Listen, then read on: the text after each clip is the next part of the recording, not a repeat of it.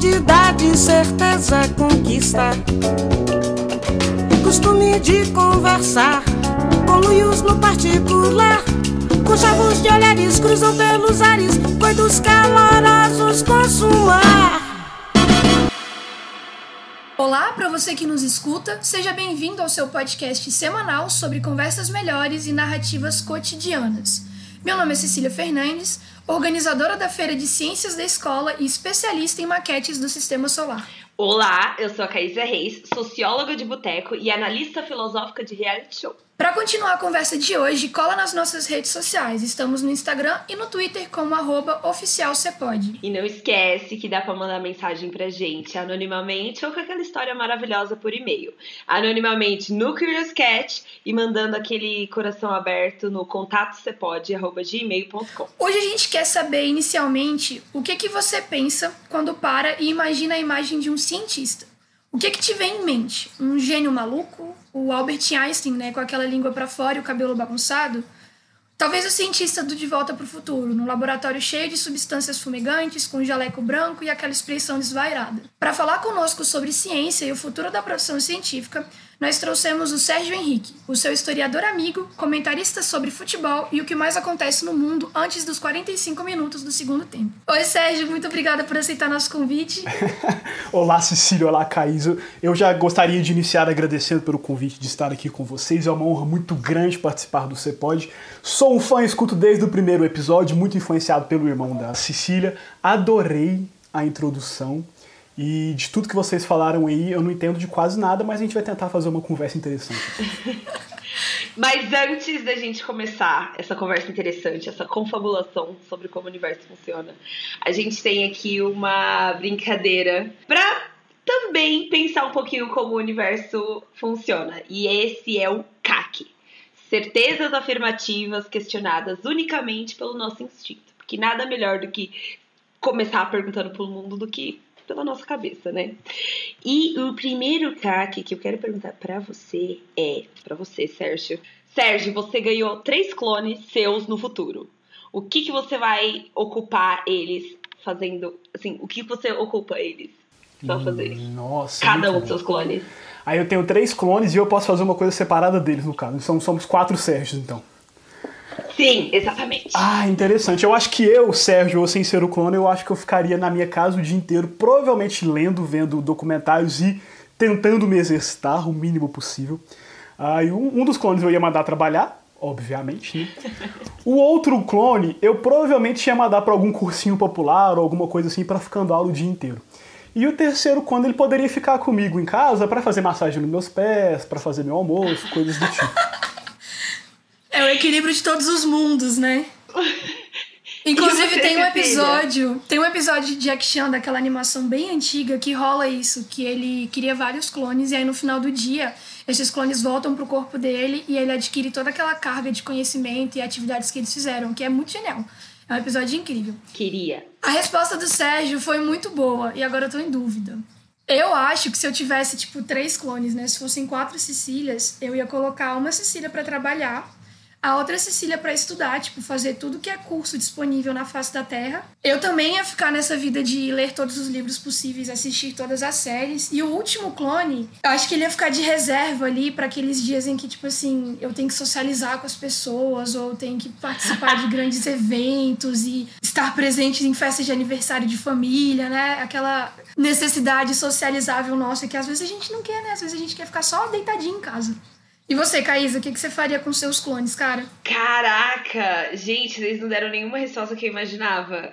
Porque, assim, eu, como uma pessoa que já morou muito tempo sozinha, o primeiro, assim, sem sombra de dúvidas, meu primeiro clone vai ser dona de casa. Ela vai limpar, organizar, deixar tudo limpinho. Então, assim, esse seria meu primeiro clone, sem sombra de dúvidas. Segundo, como uma das minhas missões para 2020 era ter uma alimentação melhor, eu separaria uma pessoa só para cuidar da minha alimentação. Cozinhar, ir no mercado, plantar uns negocinhos, regar Seu próprio Rodrigo Wilbert dentro de casa, tá ligado? Exatamente. Vai fazer a churrasqueira e vai fazer o churrasco. Exatamente. E a última, Meu Deus, eu não sei. Eu não vou falar trabalhar, gente, porque eu adoro trabalhar. Eu gosto de ser a pessoa que está lendo, organizando. Eu curto. Agora. É, eu acho que eu deixaria um reservado. Vai que um dia eu canso, né? Tô estressada no dia, eu boto a pessoa pra trabalhar.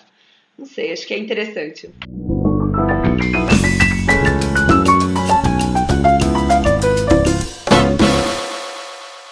Pra gente entrar propriamente nessa discussão, né, do futuro da produção científica, acho que a gente tem que retornar para discutir como que surgiu a ciência no mundo para chegar até o que a gente conhece hoje. Sérgio, você pode dar uma contextualizada pra gente sobre isso? É, uma coisa que eu acho que a gente deveria destacar no início de tudo é que as pessoas imaginam muito que a ciência ela surgiu justamente naquele momento do renascentismo e do iluminismo europeu e que não existia nada de produção ou de conhecimento científico anterior a isso. Né? E eu queria dar uma desmistificada em relação a, essa, a esse conceito em si. Porque, claro, a ciência pré-renascimento e pré-iluminismo ela não tinha os mesmos preceitos que, inclusive, a gente traz mais ou menos iguais até os dias de hoje. Era uma coisa muito mais livre, digamos assim. Mas quando a gente fala e a gente afirma em diversos momentos uh, que não se existia essa produção científica em si, é, a gente acaba por desconsiderar contextos não europeus. Por exemplo, Uh, quando a gente vai estudar matemática na escola, a gente aprende que os números que a gente usa são os, os algarismos arábicos, ou seja, eles vieram de pessoas que são descendentes de povos árabes. Né? Muitos deles, a grande maioria, são muçulmanos. Então, os muçulmanos pré-europeus e até os dias atuais, uh, de certa forma, eles têm um desenvolvimento matemático muito, muito grande mesmo. Inclusive, muito mais fácil que o desenvolvimento europeu, que eram os romanos, por exemplo, que usavam letra para representar número e até hoje milhares de pessoas não conseguem entender uh, os algarismos romanos, ou por exemplo os próprios uh, indianos, que eles usavam uma coisa chamada de é, matemática diária ou matemática do dia a dia, que diferente dos próprios europeus, novamente, eles conseguiam fazer tijolos do mesmo tamanho, por exemplo. Ah, então não era aquela questão do ah, a palma, a medida. É, é, assim que chama, né? O pé, o palma, não sei, é o tamanho do pé ou da mão do rei. A jarda do ombro. Tá Exatamente. Que você não tinha um padrão definido ali que fosse seguir as demais gerações para além ah, daquele rei em si. Né? E na própria Europa também, obviamente, a gente não pode negar isso, que é o continente ah, que de uma forma bem agressiva ah, influenciou o mundo ali, né? É, inclusive nós de uma forma bem, bem direta. Muitas vezes a gente nem queria ser influenciado por eles, só que eles simplesmente né, enfiaram as coisas na gente. A gente tinha os gregos, né, os chamados pré-socráticos, que são considerados uh, os pais da ciência. A gente não pode, de, de, por mais que às vezes eu gostaria muito de esquecer a Europa na minha vida, e essa é uma crítica que eu vou fazer de forma direta, se eu ficar chato peço perdão para vocês, mas os pré-socráticos, eles justamente tinham essa noção de ir contra as explicações dogmáticas e mitológicas da, da natureza e do ser humano em si para tentar coisas mais, mais racionais. Que foi uma herança que eles levaram também para os romanos, né, que inclusive eram ah, extremamente liberais, tanto filosoficamente quanto em questões religiosas. Mas aí teve aquele pequeno problema na vida dos romanos que eram chamados povos bárbaros, né, que invadiram Roma, destruíram tudo, deixaram uma lacuna de poder gigantesca que foi uh, assumida pela, justamente pela Igreja Católica. E aí a gente entra num ponto delicado. O Império Romano ele cai por causa dos povos bárbaros, né, chamados assim justamente por um preconceito né, dos romanos, que eles não conversavam a mesma língua, enfim. A Igreja Católica ela aumenta o seu poder e assume a, essa lacuna deixada pelo Império Romano. E aí a gente entra numa parte delicada, porque aí é onde as pessoas definem como sendo um marco, apesar de eu odiar essa palavra, como sendo um marco de início da Idade Média. E se você sair na rua perguntando o que você sabe sobre a Idade Média, as pessoas vão dizer: ah, é a Idade das Trevas, que foi dominada pela igreja, ninguém sabia nada, Uh, era uma subjugação Sim. total, enfim. Mas é muito complicado a gente dizer e chamar a Idade das Trevas assim, porque a produção científica e o conhecimento científico, pré-renascimento, obviamente, ele ainda existiu. Né? Foi nesse momento que surgiu, uh, surgiram as universidades, por exemplo, que se espalharam pela Europa justamente com a intenção de transmissão de conhecimento. As universidades surgiram na Idade Média. Criadas pela Igreja Católica. É... Nossa, não fui então. A PUC já tava lá cobrando boleto, tá ligado? é verdade, nossa! Já existia, já existia. É, inclusive, para as PUCs serem PUCs, elas têm que ter um reconhecimento do Vaticano em si, né? O Papa tem que assinar lá o papelzinho e tal. É uma coisa extremamente medieval. As próprias universidades federais que a gente estuda ainda têm estruturas extremamente medievais. A formatura, por exemplo, a, que você vai lá pegar o diploma com aquela roupinha, o reitor discurso e tal. Sim. É uma estruturação. Sim. A ordem que os professores sentam tem uma ordem específica. Eu sonho com isso todos os dias, mas quando acontecer comigo, eu vou fazer essa crítica social. Os nomes até dos professores, a, eu não me. Gente, eu sou. Às vezes eu tô falando, eu esqueço das... Isso! Perfeito, exatamente. É porque eu estudo eventos, gente. Eu tive que né, saber essas coisas. E aí, só que obviamente, durante a Idade Média não era mil maravilhas também, não estou querendo dizer isso para vocês. Esse conhecimento ele era totalmente conectado com o próprio saber teológico da Igreja Católica. Então, o conhecimento ali científico ou pré-científico, digamos assim, ele, ah, ele era conectado com a vontade de Deus. Então, por exemplo, se você fosse estudar história na, na Idade Média, é, que é a área que eu gosto mais, inclusive estudo a história, que é uma coisa espetacular, ah, ela estaria completamente ligada com ah, o presente, o passado e o futuro seriam a mesma coisa, porque como Deus escolhe tudo, decide tudo, o futuro já está decidido, uh, o passado não vai mudar de forma alguma, né? E o presente não adianta a gente fazer nada no presente porque ele vai ser do jeito que ele é. Que é basicamente também a justificativa para a estruturação social da, da Idade Média. Né? Era uma sociedade europeia que tinha uma coesão, por mais que não fosse uma coisa agradável, tinha uma coesão muito grande. E aí? Era fácil, né? Por quê? Porque Deus quis. Ponto. E é uma justificativa muito boa. Quem vai questionar Deus? Se Deus falou. Exatamente. Né? Uh, é, toda uma, é, é interessante falar sobre isso porque normalmente essas sociedades assim a gente se espanta um pouco quando a gente fala sobre o cristianismo né? Mas normalmente sociedades baseadas em poderes teocráticos têm esse negócio mesmo ah foi Deus que mandou e essa resposta do Deus quis quando eu fui dar aula eu dava aula para adolescente assim com uns 18 19 anos e aí às vezes eles perguntavam ai por que que o substantivo porque Deus quis essa era a minha resposta.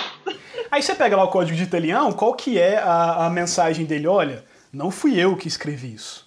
Você pode ver nessa imagem da pedra que eu estou pegando as tábuas com Deus, então você não pode questionar Deus. É uma coisa extremamente recorrente na história da humanidade, que inclusive diversas pessoas utilizam até hoje para justificar coisas do tipo: ah, não pode abortar porque Deus não quer. Mas enfim, aí são outras outros 500. E aí uma coisa também que a gente tem que perceber que as pessoas que depois uh, conseguiram realizar o iluminismo e o renascimento na Europa foram formadas durante a Idade Média. Então elas estudaram durante a Idade Média.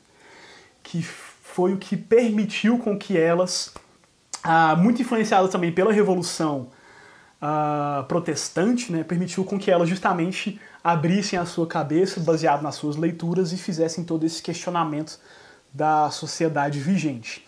Um desses caras foi o, o Galileu, né? que a gente sabe que, apesar dele ser extremamente famoso por falar que a Terra era, era redonda, ele não foi tão corajoso assim na hora de enfrentar o Papa, né? mas ele ainda é importante uh, hoje em dia justamente por ter dado essas bases para o início da Revolução Científica. Esse é um período meio complicado, porque a gente tem o Renascimento, tem o Iluminismo, tem a Revolução Protestante e a Revolução Científica. Só pra gente se situar, isso aí é tipo assim, 1700. É final do século XVIII. Que é justamente isso aí, final dos anos 1700, coisas do tipo. Que é, ó, assim, história por cima. Jogando é mais ou menos... os dados aqui, ó, vai. É, que eu lembro uma vez na escola, o professor falar que a sociedade que a gente tem hoje começou, faz, começou a fazer sentido a partir de 1700, tá ligado? As, é, é porque é, foi nesse século onde aconteceu tudo isso? Olha, é, é porque assim, é uma. Não era um professor de história, não lembro o que contexto era, era essa conversa dele falar isso. Porque se a gente for pegar uma questão de contextualização mesmo, é difícil a gente falar, igual eu falei no começo. Eu odeio a questão do marco. Ah, isso fez com que isso surgisse. Que é uma coisa bem determinista hum. também.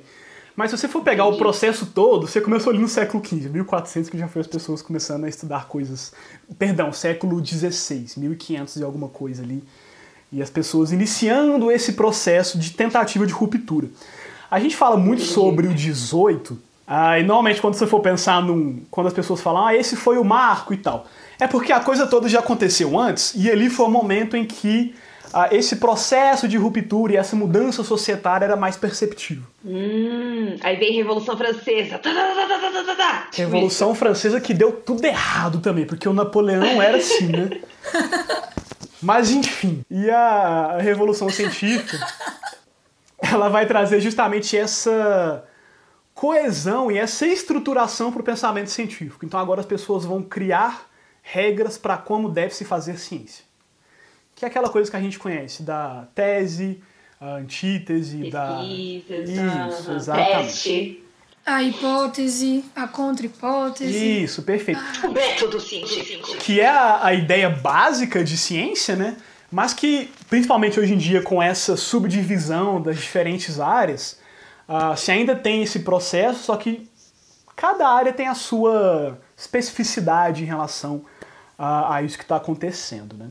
Uh, por exemplo, na história eu não posso afirmar uma coisa assim, foi isso e pronto, final porque eu não estava lá para ver as coisas e mesmo se eu tivesse, seria o meu próprio relato oral e cada um vê o mundo de acordo com as suas lentes. É, mas ele traz essa regra, é se a revolução científica ela ainda estava extremamente ligada a, a, o conhecimento matemático, físico-matemático, né? tanto que você tem o surgimento ali da igreja positivista com a Revolução Francesa que você citou, que ali era foi uma ideia dos caras na França ali de, olha, vamos tirar a religião da nossa vida completamente, vamos começar a ir para a igreja para venerar a ciência. Olha que coisa interessante. Não deu muito certo, né? Porque assim, diferente de Deus, a ciência é questionável. É, e aí você tem esse, vai, você tem o surgimento das chamadas ciências mães ali, que são basicamente as ciências que a gente estuda no ensino médio, né? Principalmente a matemática, a gramática em si, que você citou, que foi Deus que criou a gramática, a, a história, a geografia se eu não me engano, nesse momento a história e a geografia eram basicamente a mesma coisa, elas, é a separação delas é uma coisa extremamente recente, assim como a física e a, a química. Né? Inclusive, isso é até parte da ideia da gente ter essas matérias no ensino médio, para a gente ter uma noção de mundo uh, baseado na. Sim, eu sempre achei uma loucura de como a gente saiu do ensino fundamental tendo a disciplina Ciências, que era uma bolinha isolada de experimentos do feijão no algodão, o vulcão de bicarbonato de sódio. E aí a gente cruzava para o ensino médio, parecia que você passava pelos portões do inferno, porque do nada você tinha tipo quatro professores para física. Como se um não fosse suficiente para infernizar a sua vida, entendeu? E aí você tinha, tipo, três para química. Então aquela sua bolotinha de ciência, o seu vulcão, ele era pisoteado por 40 mil fórmulas e aí a ciência se subdividia em várias outras visões que nunca pareciam se complementar, sabe? Eu achava isso, tipo, muito esquisito. Por que, que a gente não discutia a, a física complementando a ciência da química e todas essas outras questões, sabe? Para mim, eu sempre senti que, tipo assim, no começo a gente falava do mundo inteiro. E aí, conforme foi chegando no ensino médio, a coisa ia ficando mais microscópica, tá ligado? E aí complica muito mais. Até que você passa, tipo, quatro meses estudando modelos atômicos, o pudim de passas. Tipo assim, a o rota modelo do... de Bohr. É tipo a rota da seiva da árvore, tá ligado? Os, os... Exatamente! Você nem lembra mais como é que funciona a fotossíntese, mas você tem que saber, tipo, a diferença entre a briófita e a pteridófita. Se eu for chutar e lembrar o nome certo, deve ser Nunca isso. Nunca me dei bem com isso. Era o um apelido de uma amiga na escola, você acredita? E eu lembro o que, que é por causa desse apelido. Cada um tem um método de aprendizagem que, que consegue. Né? Aí a gente divagou. Sempre. Você tava falando sobre. Nem eu sei mais, mas você tava fazendo a contextualização. Se eu tiver divagando demais também, vocês por favor, A gente tá divagando juntos, estamos num barco da divagação sem Sobre, vela. É, o porquê da gente estudar né, essas ciências primeiras isso. que surgiram. E isso é uma coisa até interessante, o que você comentou, Kaisa, porque parece que a gente faz o movimento da história da ciência também, porque a gente começa naquela coisa muito mais global e a gente vai uh, uh, se dividindo ali, se especializando no conhecimento até dentro do ensino médio também, né? E aí, uh, essas questões todas que foram possibilitadas justamente por essas ramificações do conhecimento científico foram muito inspiradas pelo famoso e amado humanismo. Né? Porque agora a ciência ela tinha que servir às causas de desenvolvimento uh, humano e não mais à vontade, à vontade divina. que é basicamente o que a gente também vive até hoje. Se você for perguntar para sei lá, para um engenheiro, por que, que você está fazendo isso? Ah, eu quero facilitar a vida das pessoas. Além de ganhar dinheiro, estamos em um sistema capitalista, né, e tal. Mas, ah, isso aqui é para facilitar a minha vida na hora da construção, a vida das pessoas e uh, coisas do tipo. E estamos aí hoje em dia, né? Você tem alguns autores ali que separam a, o conhecimento em basicamente três, três esferas. Alguns falam que é quatro, tá? Mas esse quarto seria o filosófico, que é justamente essa... Uh, me perdoe os filósofos, seria essa divagação baseada em, em fatos, né? É, mas aí você tem um conhecimento empírico, e eu acho que isso vai ajudar muita gente quando a gente for discutir sobre a questão da ciência hoje em dia. Você tem um conhecimento empírico, que é esse saber do senso comum, que é, o que é, é um conhecimento passivo, né? Ah, que as pessoas veem, tipo, ah, se eu coloquei a semente aqui joguei água, cresceu. É isso. Então vai funcionar assim sempre. Exatamente. E é um conhecimento que está muito mais uh, suscetível a erros também, né? O conhecimento científico, que é o que a gente está conversando, que é justamente ele se inicia no conhecimento empírico, mas ele é muito mais preocupado em relação às causas e efeitos das coisas e ao seu próprio método em si e ao conhecimento religioso.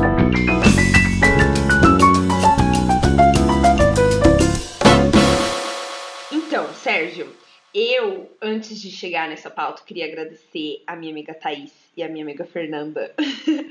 Porque quando saí perguntando pelos grupos de WhatsApp aí, tipo, gente, o que, que vocês conhecem sobre ciência, qual o contato que vocês têm, nananã. Então eu saí perguntando por pessoas. E essas minhas amigas muito próximas é, vieram com muito o, o, famoso senso comum, né? Aquele o que você acabou de falar do empírico, né? O que eu sei pela minha experiência. E é muito do que é mostrado na mídia, na escola, no que a gente conversa. E aí a gente conversa muito sobre o básico. E aí sempre o, o que elas me responderam foi: jaleco branco, tubo de ensaio, tonelada de livro, trabalha com vírus, doença, teste, pesquisa o tempo todo, passa o tempo todo dentro de um cubículo, por isso que não tem tempo de se arrumar. e não tem religião. Olha isso, tipo, que é, elas acreditam que todo cientista não tem religião. Olha que loucura, tipo, a gente tem muitas percepções muito básicas de como a ciência não só funciona e se desenvolve, mas como a pessoa que tá lá todo dia trabalhando, acorda de manhã, pega o ônibus, vai trabalhar, é um cientista.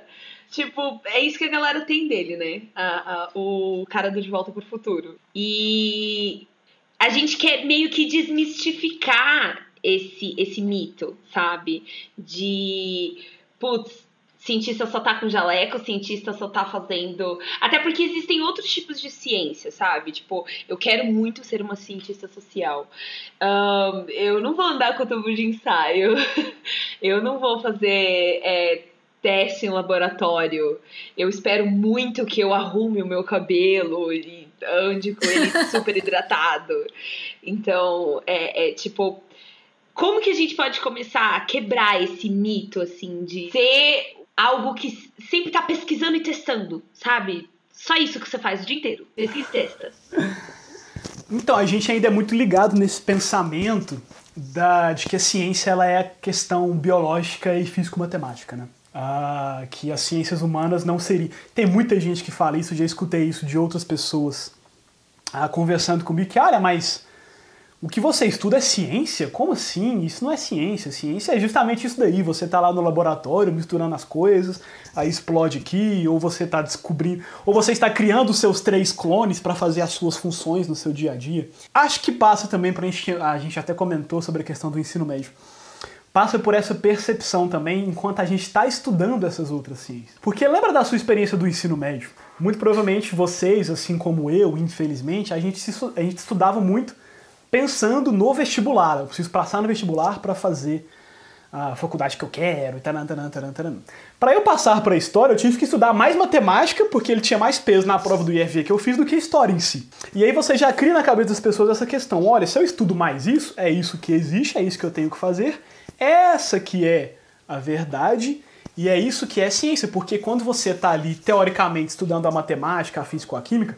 você está vendo o processo sendo feito ali. Na história, na sociologia, na filosofia, nas ciências humanas em geral, quando você vai ter uma aula disso, principalmente em educação básica, que não seja na faculdade, essa parte do processo é mais dificultada para você perceber. Porque quando eu estou contando para vocês sobre a Revolução Científica, eu não estou falando que, que o autor, o Eric Hobsbawm, o Thompson, fizeram para chegar nessas conclusões dele. Eu não estou colocando, eu não estou mostrando para você que ele foi no arquivo tal, que ele leu tal coisa, que ele teve que pesquisar tal coisa, enfim, procurar tal fonte, seja essa fonte escrita, seja o uma conhecimento estátua. meio que surge inato a ele, né? Tipo, brota Uhum. e aí ele sabe das coisas. Exatamente. E essa que é, e esse que é o pensamento da maioria das pessoas, do senso comum, que as pessoas de humanas estão olhando para a coisa e falando assim: "Hum, eu acho que é isso". Se eu acho que é isso, então é isso. Eu não preciso de nada ao redor, né? Embasamento? Pra quê? E quando você vê o processo, então, por exemplo, agora estamos, infelizmente, vivendo a pandemia de Covid-19, né? E é uma coisa que está falando, ah, desenvolvimento da vacina, desenvolvimento da vacina. E aí as imagens que colocam é as pessoas no laboratório, estudando, fazendo as coisas lá, com óculos, taran, taran. A pessoa tá vendo aquele processo, então ela pensa, aquela pessoa é um cientista. Se eu falar que estou fazendo mestrado em história ou doutorado, ou que eu vivo de bolsa do CNPq ou qualquer outro tipo de bolsa, eu também sou um cientista. Ah, só que se a pessoa vê eu sentado lendo, ela não vai olhar para mim e falar cientista. Porque isso na cabeça dela, na cabeça do senso comum, não é um processo científico. Então acho que a gente passa justamente por essa percepção que não deixa de ser um projeto também de que essas ciências, que são ciências muito mais questionadoras em relação à sociedade vigente do que a matemática, a física, não estou falando mal das ciências matemáticas, físicas, biológicas, enfim, das exatas em si, né? Mas que elas têm um processo ali muito menos questionador em relação ao que elas estão vivendo. Né? Se você for parar, tem um exemplo interessantíssimo em relação a isso.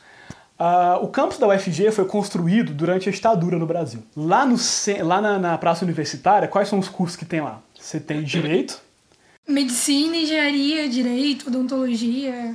Originalmente era Medicina, Direito e Engenharia Civil, que são os três grandes cursos, que é o que todo mundo quer, quer fazer, né? O Direito, A apesar... grande tríade universitária. Exatamente. O Direito, apesar de ser uma ciência ah, humana, hoje em dia, quem faz Direito é extremamente mais questionador em relação às coisas também por causa de uma mudança de paradigma do próprio Direito, né? Mas o Direito, ele era, até pouco tempo atrás, era conhecido como Direito positivista, né?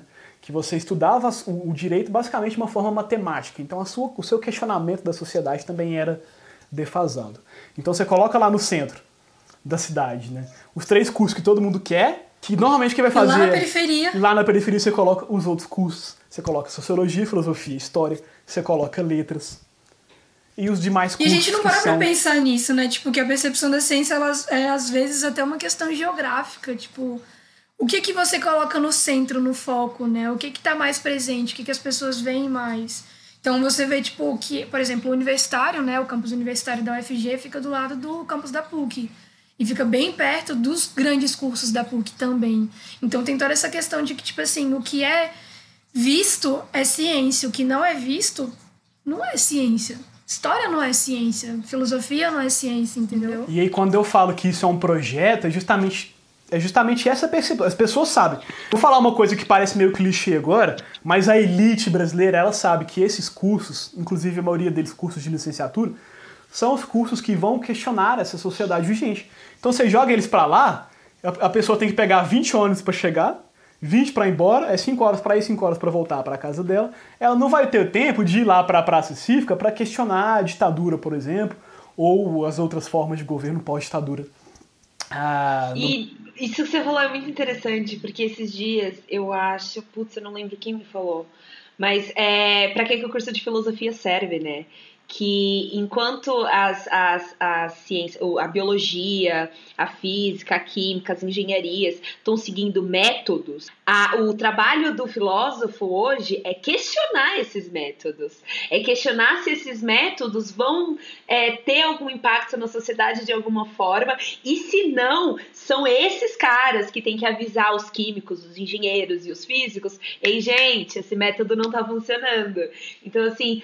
Filosofia é viva ainda, né? A galera esquece disso, mas a filosofia tá aí, tá viva, tem gente se formando pra questionar métodos. E a filosofia, ela é a, a pedra inicial ali, como que quando a gente fala isso, sei lá, o berço? O berço de todas as ciências é a filosofia, não só a filosofia grega. Eu acho interessante também essa questão é, da gente entender a construção da imagem como um projeto, né? Que essa colocação que o Sérgio fez agora de toda uma organização até geográfica a respeito de como a gente entende o cientista e a ciência. E nesse processo acaba que surge aquela questão do cientista como um mito, né? E o mito, eu falo assim, a gente tem essa palavra, ela caiu em completa desgraça no nosso século atual brasileiro, mas eu vou explicar ela para a gente não confundir ninguém. Eu falo cientista como mito porque a gente vê a tendência da população no geral, da sociedade como um todo. E aqui eu vejo a sociedade como uma massa, mas também como individualidades. De enxergar o cientista como essa pessoa absoluta que tem todas as respostas de tudo, que está ciente de todas as questões. E isso traz dois problemas. O primeiro problema é que você coloca o cientista numa posição de autoridade que é muito característica do tempo em que a religião ditava o que era verdade ou não. Então você começa a idolatrar a ciência. E a segunda questão, que para mim também é muito preocupante, eu quero saber a opinião de vocês, é que a partir do momento em que você coloca que o cientista tem as respostas, você tira de você a necessidade de pensar e de pesquisar e de questionar e de procurar suas próprias respostas. Porque se já tem alguém que está pensando por você, qual é a necessidade que eu tenho de pensar também? E acaba que a gente vai massificando o nosso conhecimento, sabe? Eu quero saber a opinião de vocês em cima disso. É meio que uma ideia mesmo, é meio que uma carteirada. A pessoa fala, tipo, putz, sou cientista. Quem tá do outro lado não vai duvidar do que ele falar, sendo que a ciência ela pode ser e como já foi muito usada para um fim específico. Então, se eu quero um resultado, fica é, eu posso usar a ciência para manipular isso e chegar naquele fim. Segunda Guerra Mundial tá aí para provar isso, né? Tipo, tinham muitos experimentos que eles eram feitos para fins e provar algumas ideias. Então, tipo, eu acho que é uma carteirada falar que é cientista, mas a gente precisa sim desmistificar o cientista como, como autoridade única e não duvidar de tudo que ele fala. Claro que não, porque anos de estudo não são jogados fora por intuição alguma, né? Pensar no, no nos porquês, nos praquês, é, a, ele estuda porque sabe? É, é, a gente construir o nosso próprio senso crítico também, né? Ao ver um cientista, sei lá, palestrar. É, é, eu acho que essa. A penso eu que essa questão está muito conectada justamente com a pergunta anterior sobre, com o questionamento anterior, na verdade, né? sobre o que é o cientista. Por exemplo, novamente utilizando o exemplo da, da pandemia que estamos vivendo. Quantas e quantas vezes a gente não recebeu no WhatsApp, ou viu em algum programa de TV, enfim. Ah, tal médico disse que a gente pode usar cloroquina assim porque ela dá certo. Qual que é o argumento dele? Ele é médico. Ele é médico. E aí eu viro, e se, por exemplo, eu, eu estou usando muitos exemplos de história porque é a área que eu conheço, né? Mas eu viro e falo assim: ah, na Segunda Guerra Mundial teve toda a questão do Holocausto com os judeus e o assassinato dos ciganos também, a perseguição dos ciganos pelos nazistas da Alemanha. Aí vem o Caio Coppola e fala assim: ah, não era bem assim. Ah, por que, Caio, que não era bem assim? Ah, porque ninguém viu. Como assim ninguém viu? A pessoa que sofreu tá ali, tá, tá, tá. Ah, ela tá mentindo. E aí a gente percebe justamente essa questão da hierarquização das ciências também. O cara é médico, o cara é biólogo, o cara é matemático, ele falou é verdade e pronto, é aquilo. Hierarquização das ciências. Mas aí o cara da humanas, ele falou, a pessoa da humanas falou, eu posso questionar, porque é uma coisa de vivência. Aí a gente entra na questão que está extremamente em voga hoje, na palavra que foi eleita a palavra do ano ano passado, se eu não me engano, pelo Oxford Dictionary, que é a pós-verdade.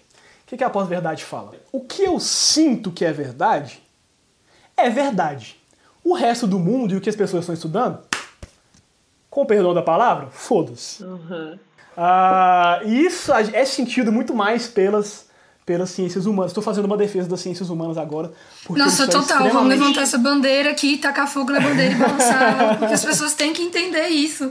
Eu vejo Somos muito essa questão que você ciência. colocou da pós-verdade em argumentos de pessoas, e aqui eu vou falar não só como cientista humana, né, tipo da área de ciências humanas, mas como jornalista que tem que ligar a TV e ouvir o Caio Coppola com todo respeito, falando coisas que não são verdadeiras e que não têm um embasamento de responsabilidade social que todo jornalista aprende desde o primeiro período do curso.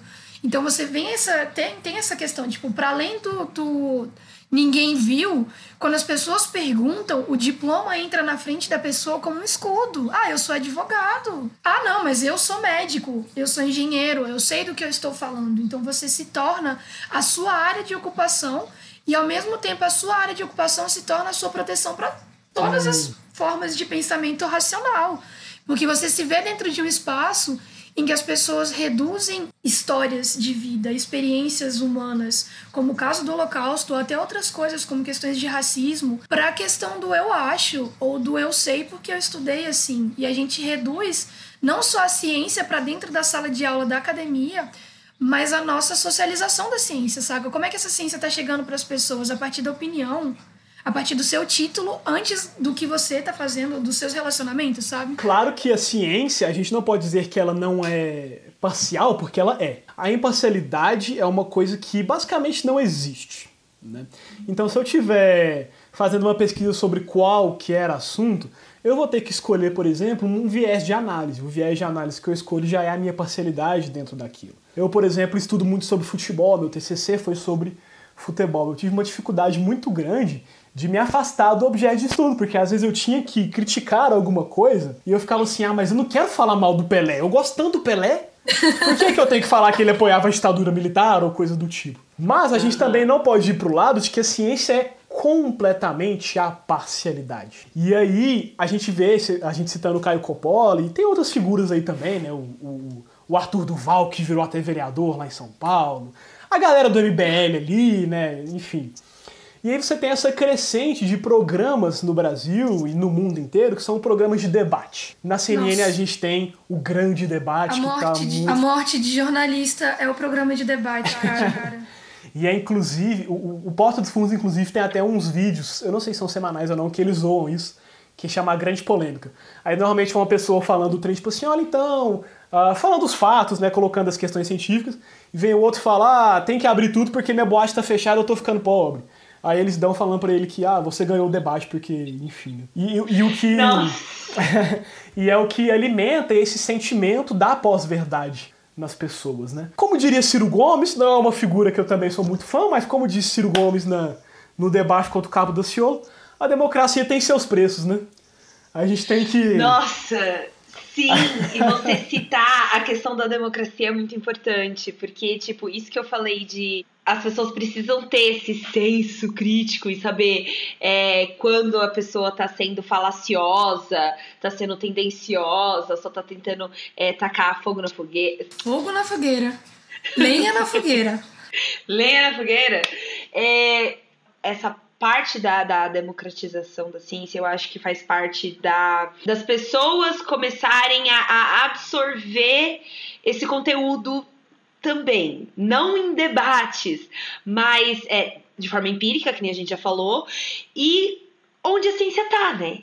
Tipo, em artigos ou cientistas mesmo, você segue no Twitter, tem cientista no Twitter, gente, tem, é, assim, é melhorar as referências, agregar para mim essas referências, para eu poder traduzir aquilo que é me entregue novo, né? Então, tipo, é, tem, tem um conceito que eu gosto sempre muito de falar, que é a questão da intertextualidade. Que a ideia de que todo texto tem outros textos dentro deles. Então, toda vez que um cara fala sobre ah, é, algum descobrimento novo aí da ciência, se eu já leio um pouquinho sobre aquilo, se eu já converso um pouco sobre aquilo, eu conheço um cientista que falou sobre aquilo, aquilo a, a, essa nova, essa descoberta não vai ser, tipo assim, 100% estranha para mim. Então, eu acho que é, são conhecimentos que a gente passa a discernir, né? D diferenciar conforme a gente vai agregando e consumindo mais. Mas, uma pergunta que eu faço para vocês é: aonde a ciência tá? Para eu poder agregar, sabe? Para eu poder. Para os meus amigos que, que querem desmistificar a ideia de que o cientista é aquele cara de cabelo bagunçado e jaleco, aonde é que ele começa a, a, a, a quebrar isso, assim, sabe? Tipo, vocês sabem onde a ciência tá? Eu posso responder essa primeiro porque eu tenho hipóteses, né? Nada, nada nunca é uma resposta definitiva dentro desse podcast. Mas assim, o Rubem Alves ele tem um livro que chama Filosofia da Ciência, Introdução ao Jogo e as Suas Regras. E no primeiro capítulo desse livro, que chama O Senso Comum e a Ciência, ele tem uma frase que é muito relacionada a essa questão da intertextualidade. Nem acredito que eu consegui falar essa palavra. É, que é o seguinte: ele diz que a aprendizagem da ciência é um processo de desenvolvimento do senso comum. Só podemos ensinar e aprender partindo do senso comum de que o aprendiz já dispõe. Então é muito essa questão que a Caísa colocou de que o conhecimento ele se constrói a partir de uma série de referências que você já tem previamente.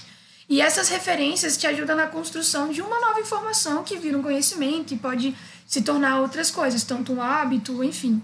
Eu acho que quando a gente pensa onde a ciência está, a resposta para mim é nas pessoas. Uh. A gente vê o cientista como uma pessoa antes de ver como a ação que ele executa dentro de um laboratório, seja esse um laboratório científico de tubos de ensaio com jaleco branco, seja esse um laboratório de computadores dentro da faculdade de comunicação ou outros espaços, facilita da gente compreender que a ciência ela não é independente da gente, ela não é uma coisa de sentido de, de alteridade, sabe? Ela existe por conta das nossas ações e por conta das coisas que a gente cria. Então a ciência está dentro do cientista que pesquisa, mas ele também está dentro das pessoas que vão receber o resultado daquela pesquisa, da comunidade que vai utilizar, daquela grande descoberta feita pela universidade, é, das pessoas que vão se beneficiar da vacina. A, a ciência, né, assim, tem aquela famosa frase, né, o ser humano é um ser social. E eu acho que a gente pode até dar uma modificada nela para falar que o ser humano é um ser científico também, porque a ciência hoje, ela a gente querendo ou não, ela dita a nossa vida. Por exemplo, o computador que a gente está usando para conversar agora, ele não é uma invenção ah, espontânea, não é uma coisa lamarquiana que eu juntei aqui uns pedaços de ferro e o computador surgiu. Né? Alguém teve que estudar essas questões antes, fazer tudo, desenvolvendo, para, coisas do tipo. Inclusive a ciência hoje ela está até modificando, digamos assim, a forma com a qual a seleção natural é feita em relação aos seres humanos. Né? Quem nunca ouviu falar sobre as modificações genéticas que diversos médicos de inseminação artificial já fazem. É porque aqui no Brasil é proibido, mas você tem alguns lugares da Europa principalmente que se você for fazer uma inseminação artificial, você consegue escolher a cor dos olhos da criança que você que vai nascer e coisas Meu tipo. Deus, The Super Sims. tem, é, acho que é cripto, não sei das quantas, essas coisas super existem, gente, já. Então a ciência, ela querendo ou não, a gente aceitando ou não, ela dita a nossa vida, né? E a gente tem que começar a perceber também que esse projeto de da pós-verdade, pós-verdade não surgiu do nada também, também é um projeto. O Trump ama pós-verdade, tudo que falam sobre o Trump ele coloca no Twitter. Fake news. Tudo pra ele é fake news. Aham. É, E aí a gente tem que começar a perceber também que as pessoas elas não conseguem entender isso porque a educação que elas têm durante a vida não ensina isso para elas. Tem uma coisa na uma coisa meio para qualquer um que fizer é, licenciatura ou pedagogia tem um texto que você vai vários textos que falam sobre isso na verdade que é a, a escola do rico contra a escola do pobre. A escola do pobre ela serve para quê? É um depósito de criança. Você joga ela lá, aí ela vai comer uma vez por dia ou duas, vai aprender uma coisa ou outra, e é isso. A escola do rico, a escola da elite é outra coisa, né? Onde você vai ter ali, igual a Cecília falou, sete professores de física para falar sobre os diferentes desenvolvimentos da física. Tanan.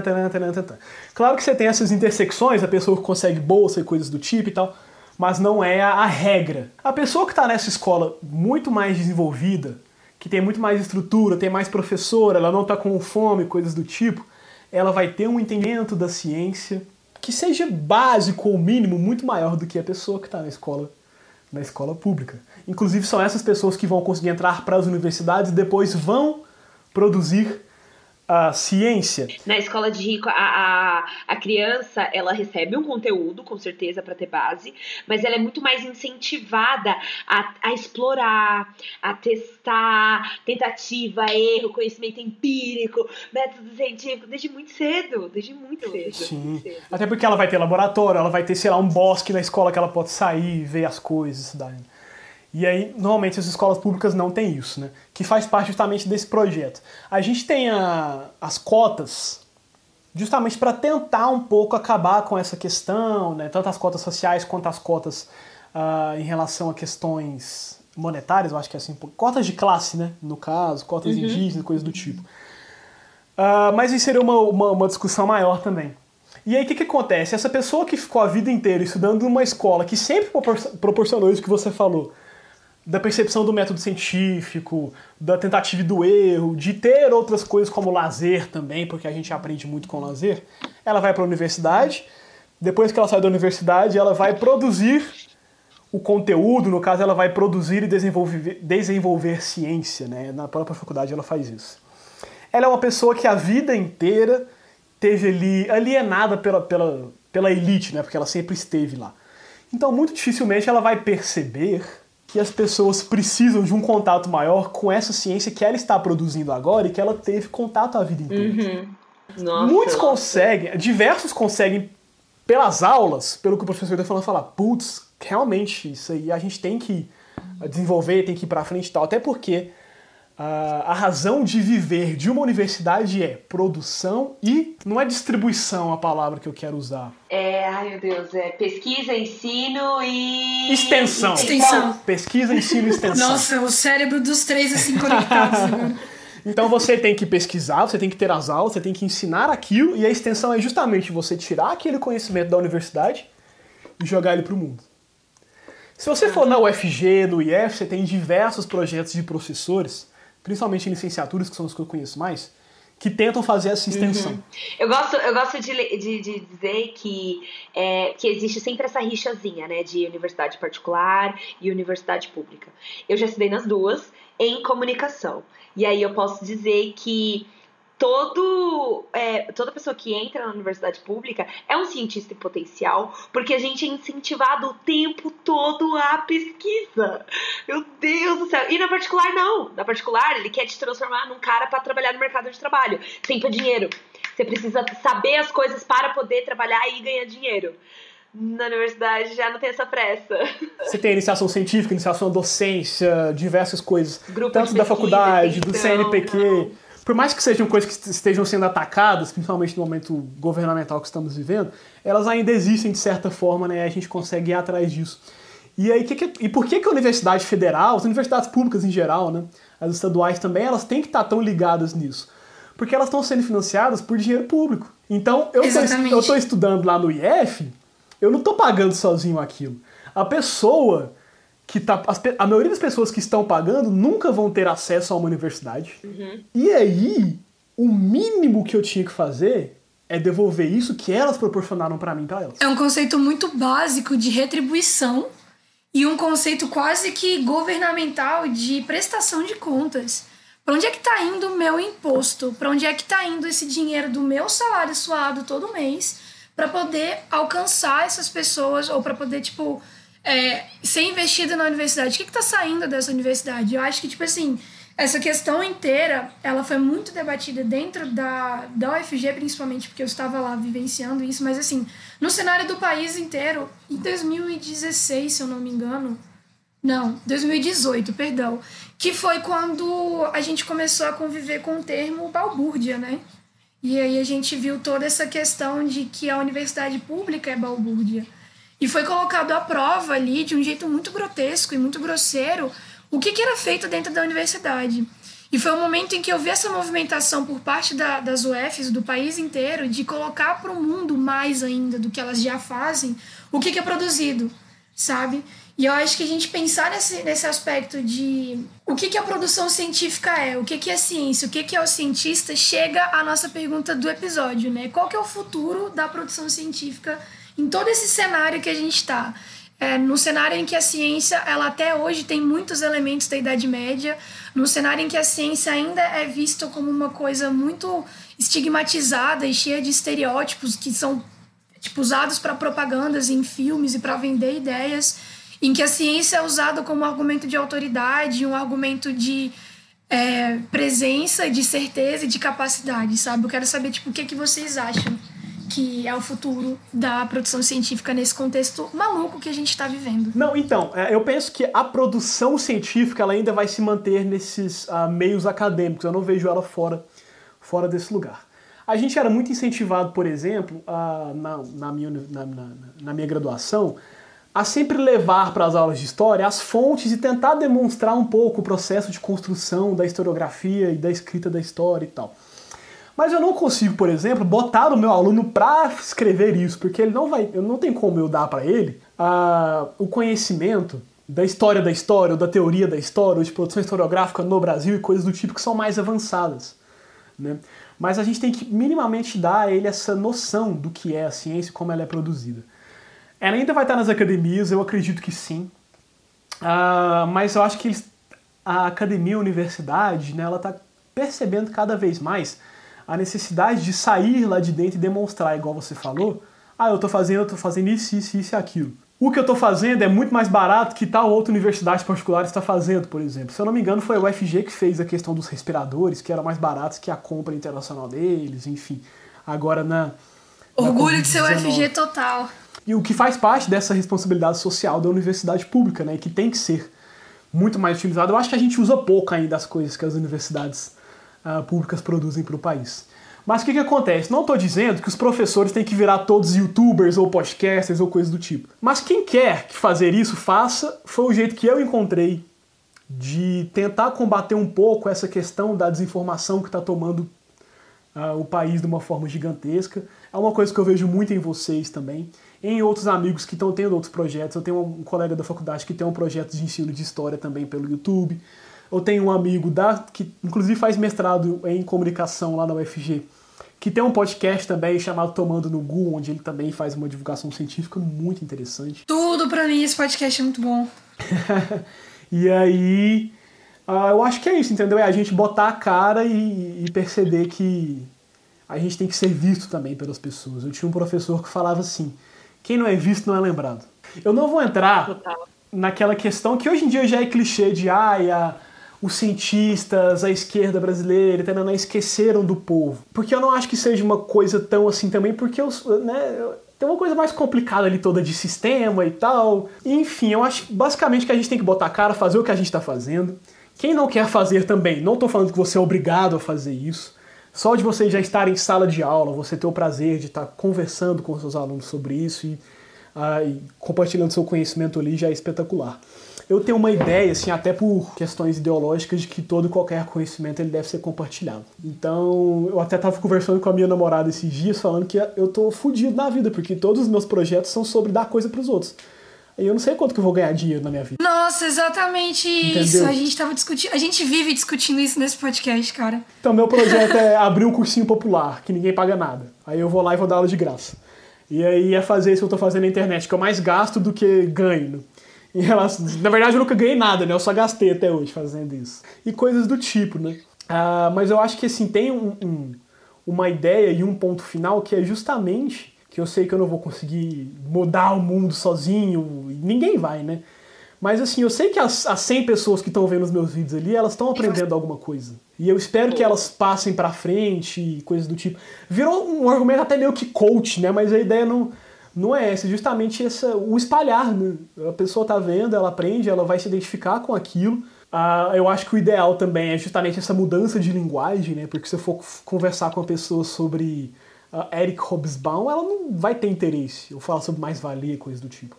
Eu tenho que associar isso com o dia a dia dela. Eu falei sobre revolução uma vez num vídeo falando sobre a Nádia que picou o menino lá em Brasília. Então, tipo, eu não, não, não, citei autores, eu não falei, ah, lê Engels. Eu falei da Naja e o porquê esse foi um ato teoricamente revolucionário. Né? É porque eu concordo muito com você em relação a que a ciência, a ciência em si, o bruto, a pesquisa, o artigo científico, ele ainda está dentro da, das universidades e dos centros de pesquisa.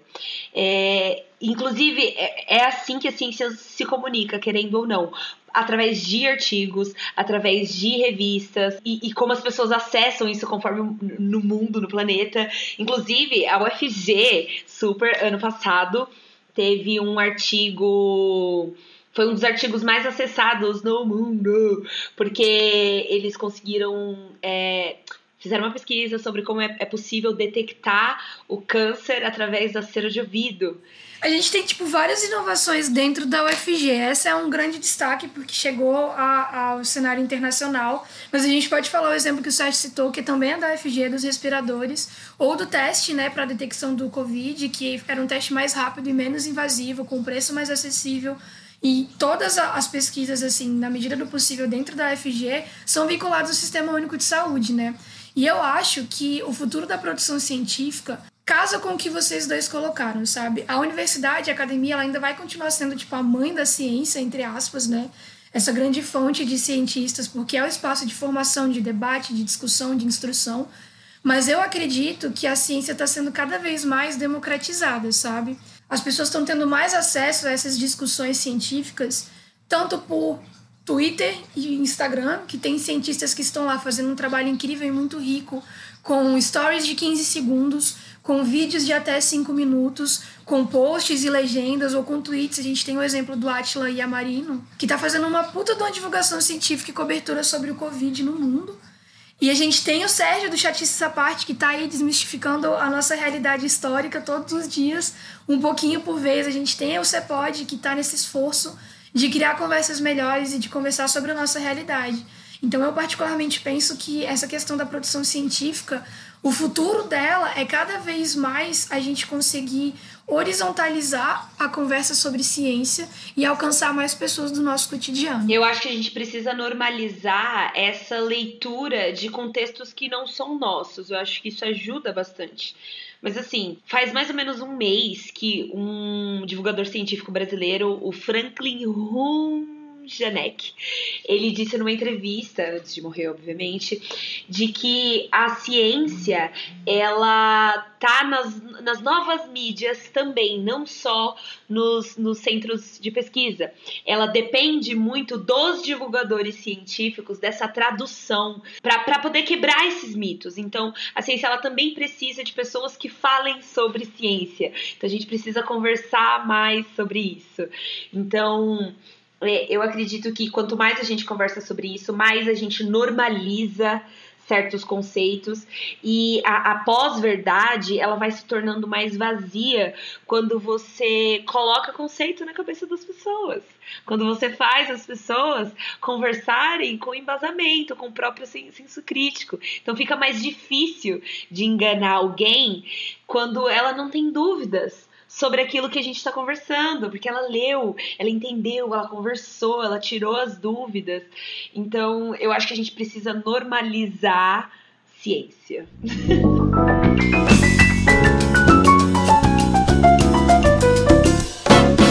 e depois a gente conversar sobre tudo isso e, e confabular sobre o futuro da produção científica, que, como sempre, está sendo feito na medida em que a gente conversa sobre tudo. Chegou o momento do nosso querido quadro de indicações. E eu quero saber, Sérgio, o que, que você pode me indicar hoje? Nossa, eu vou indicar um documentário que, sei lá, pode parecer um meio, meio batido, assim, mas eu gosto demais dele. Ah, que é o Privacidade Hackeada, se eu não me engano, ele é da Netflix. E ele está na Netflix, se vocês forem ah, no catálogo vermelho, ele vai estar lá. Por que, que eu gostaria de indicar ele? Ele mostra ah, como a ciência foi usada para ganhar eleições em diversos países e de uma forma negativa, né? Porque foi toda uma questão de enganação das populações, onde a Cambridge Analytica foi atuar, né? Enfim.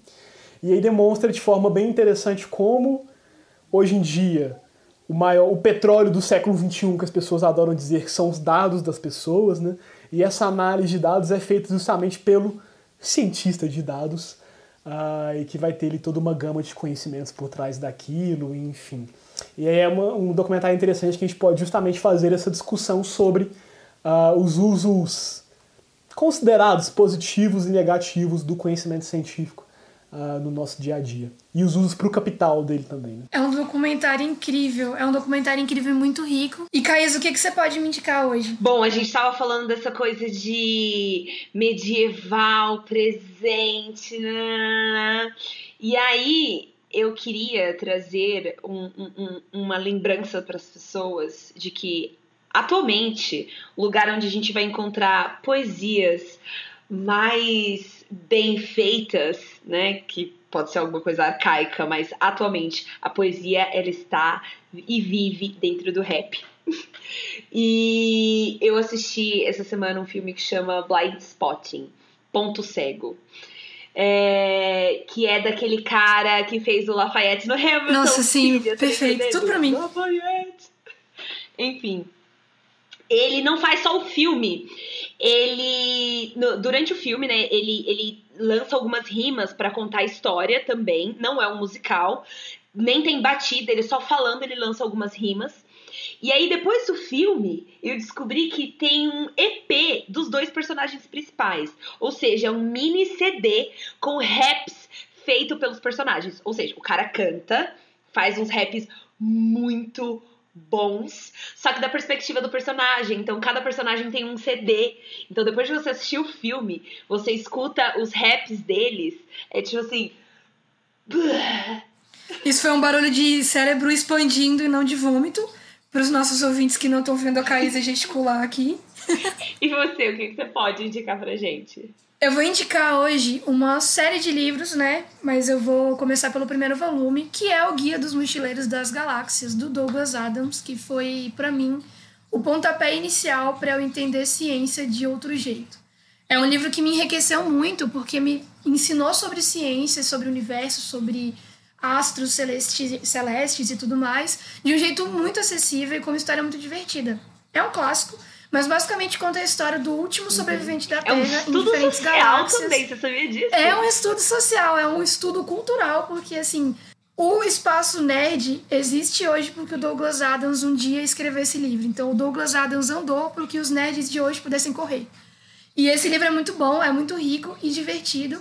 Apesar de ser extremamente aleatório, eu acho que enriquece muito, justamente por tratar sobre ficção científica de um jeito mais acessível e menos dentro das caixas, né, da produção. É isso. E para continuar essa conversa, como aqui nunca termina, vocês podem sempre encontrar a gente no arroba oficial Cepode. E se você quiser mandar um e-mail, amigo, críticas, sugestões de pauta, opiniões construtivas e desabafos existenciais, você pode entrar em contato com a gente pelo e-mail, que é contatocepode@gmail.com. Se você quiser manter a sua anonimidade, mas meter a boca no trombone e falar com a gente, corre lá no Curious Cat. O link tá na descrição das duas redes sociais e você pode mandar o que ficar à vontade por aquele espaço. Sérgio, agora é o seu momento de brilhar. Gente, eu, eu tenho um projeto de canal chamado Chatices à Parte. Uh, a gente faz. Normalmente os vídeos que eu faço estão relacionados com história e coisas do, do, do cotidiano. Uh, então procure lá no YouTube Chatices à Parte ou CAP. É, a gente tem também um programa de notícias semanal que é feito com meu amigo jornalista Vinícius, que chama Vinews, que toda segunda ele sai. E nos siga no Instagram, arroba Chatices à Parte. Lá tem sempre coisas muito legais, conteúdos exclusivos, vídeos exclusivos e diversas brincadeiras que normalmente rendem diplomas para quem participa dessas brincadeiras. A gente tem o nosso diploma do Chatices à parte, que inclusive a Caísa que conquistou pelas duas e pelo podcast, porque se dependesse de mim, não ia rolar, mas eu tenho muito orgulho desse documento. A gente agradece demais, Sérgio, a sua participação. Foi uma conversa muito rica. Eu estou muito empolgada para dividir esse episódio com as pessoas. E como sempre, essa conversa nunca acaba. Ela começa por aqui e se estende pela internet e pelo mundo afora. Ah, não. Publicidade.